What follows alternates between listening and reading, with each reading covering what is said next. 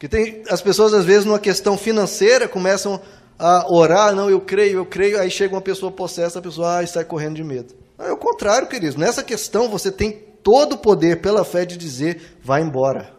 Essa pessoa está liberta. E não precisa ter uma fé grande, como Jesus enfatiza, é uma fé do tamanho de um grão de mostarda, você remove essa montanha. Treva nenhum é para ter poder diante de um fiel no Senhor. Não. Você repreende, aquilo é obrigado a sair, porque tudo, de novo, qual que é o contexto daquilo que Jesus diz? Tudo que você pedir em oração, crendo, se sucederá. Que tudo? Nós já falamos, vontade de Deus, remover essas montanhas da sua alma e remover as trevas. Tudo isso, qual, qual que é o tudo de Jesus? Esse é um deles. Remove trevas quais forem. Você pode orar pela transformação de pessoas. Em 1 João 5, o apóstolo João diz: se alguém vir um irmão cometer um pecado, você ora a essa pessoa para que Deus lhe conceda vida. Esse é um alvo de oração. Você orar para que uma pessoa mude a forma de pensar, abandone a perversidade, abandone o crime, abandone a mentira. Também nos é ensinado. Agora abra comigo, João capítulo 15, queridos, por favor. A gente vai ver de novo essa questão que há um contexto nesse tudo que Jesus diz. E aqui o próprio Jesus deixa bem claro isso. João capítulo 15, verso 7. Se vocês permanecerem em mim, olha só, existe um, um condicional. Se vocês permanecerem em mim e as minhas palavras permanecerem em vocês, ou seja, como eu disse, de acordo com o ensino dele, Pedirão o que quiserem e lhes será concedido. Meu Pai é glorificado pelo fato de vocês darem muito fruto e assim serão meus discípulos. Então veja só. Jesus deixa bem claro: vocês pedem o que vocês quiserem, mas de acordo com o que ele fala. Se vocês estiverem em mim e as minhas palavras, o meu ensino, o evangelho, a vida conforme Cristo estiver em vocês, e aí nesse contexto, nesse viver, de acordo com essa vida, você pede, qualquer coisa, isso será concedido. Então, é de acordo com a vida no Evangelho. Porque a maioria das pessoas pedem não de acordo com o Evangelho, pedem de acordo com a visão materialista, com a visão consumista, uma visão de riqueza sem fim. Isso não está de acordo com o Evangelho. Se você quiser conquistar riquezas, que seja com o seu esforço, com o seu trabalho, com a sua dedicação, com, com a busca, com você estudando. O que Jesus nos promete no, no, Evangelho é o pão nosso de cada dia, o nosso sustento, a nossa dignidade. Agora, riquezas, aí seja pelo teu esforço, pela tua busca. E as pessoas querem buscar isso e falar, não, porque Jesus disse que tudo. Não. O Evangelho é tudo se vocês estiverem em mim, as minhas palavras em vocês. Nesse contexto, vocês podem. E aí ele continua, olha o verso 8. Meu Pai é glorificado pelo fato de vocês darem muito fruto. Então ele já fala. Essa oração é para que o Pai seja glorificado como? Dando fruto. É o que eu disse. Você tem orado para que o Espírito Santo produza os frutos dele em você. Veja, que o Espírito Santo, Jesus veio, subiu e ele disse: Olha, eu preciso retornar ao Pai para que venha até vós o Espírito Santo.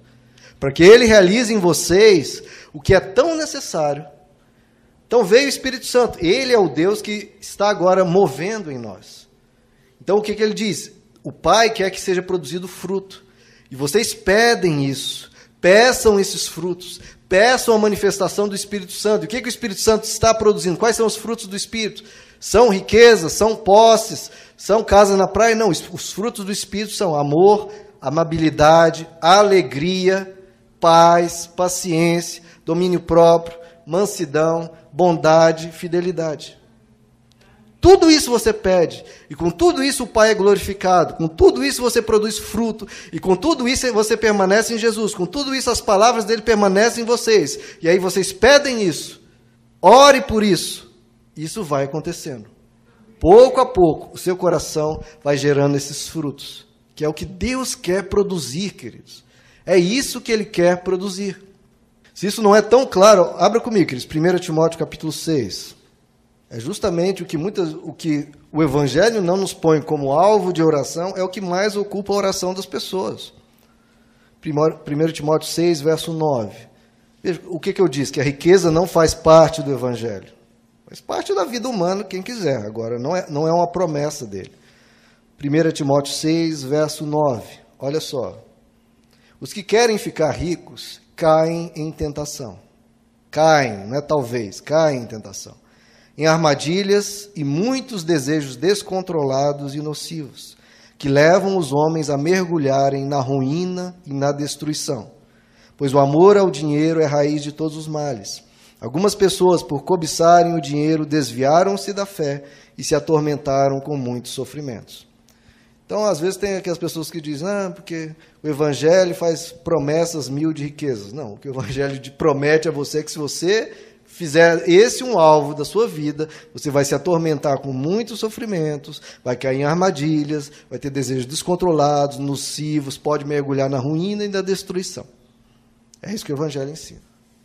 Quem ensinar o oposto, não me interessa. Me interessa o que está escrito aqui. Então, isso que muitas vezes é o alvo da oração das pessoas, o apóstolo está dizendo, isso não é alvo. E se você quiser buscar por esforço próprio, busque, mas tenha cuidado. Isso leva muitas pessoas à ruína. A sua oração, pelo seu sustento, pela sua dignidade, por todos esses alvos que a gente está falando. Transformação do seu coração, você ser pleno de Deus, cheio de Cristo, e você remover todo obstáculo para que você tenha uma vida plena em Deus. João capítulo 14, queridos. Vamos ver aqui mais um alvo de oração segundo o Evangelho. João 14, verso 12. João 14, 12, digo-lhes a verdade, aquele que crê em mim fará também as obras que tenho realizado. Então, esse é o objetivo do Evangelho. Você fazer as obras de Jesus, você viver como Jesus, ser como Jesus fará coisas ainda maiores do que essas, porque eu estou indo para o Pai. E eu farei o que vocês pedirem em meu nome, de novo, é esse ensino, né? Que vocês pedirem. Para quê? Para que o Pai seja glorificado no Filho, que vocês pedirem em meu nome eu farei. Então veja, as pessoas pegam às vezes esse verso. O que vocês pedirem em meu nome eu farei. Lembra da palavra mágica? Do, do filme sobre tetragrama? Você descobre a pronúncia, pronúncia do nome de Deus você fala e isso vai acontecer. Você pode transformar o universo inteiro ao seu bel prazer. Mesma coisa, as pessoas pegam esse verso: o que vocês pedirem em meu nome eu farei. Mas olha o contexto que Jesus está dizendo. É vocês fazerem as obras que eu faço e buscarem fazer até maiores. Viver a vida que eu vivi. Realizar o que eu realizava. Praticar o bem que eu praticava.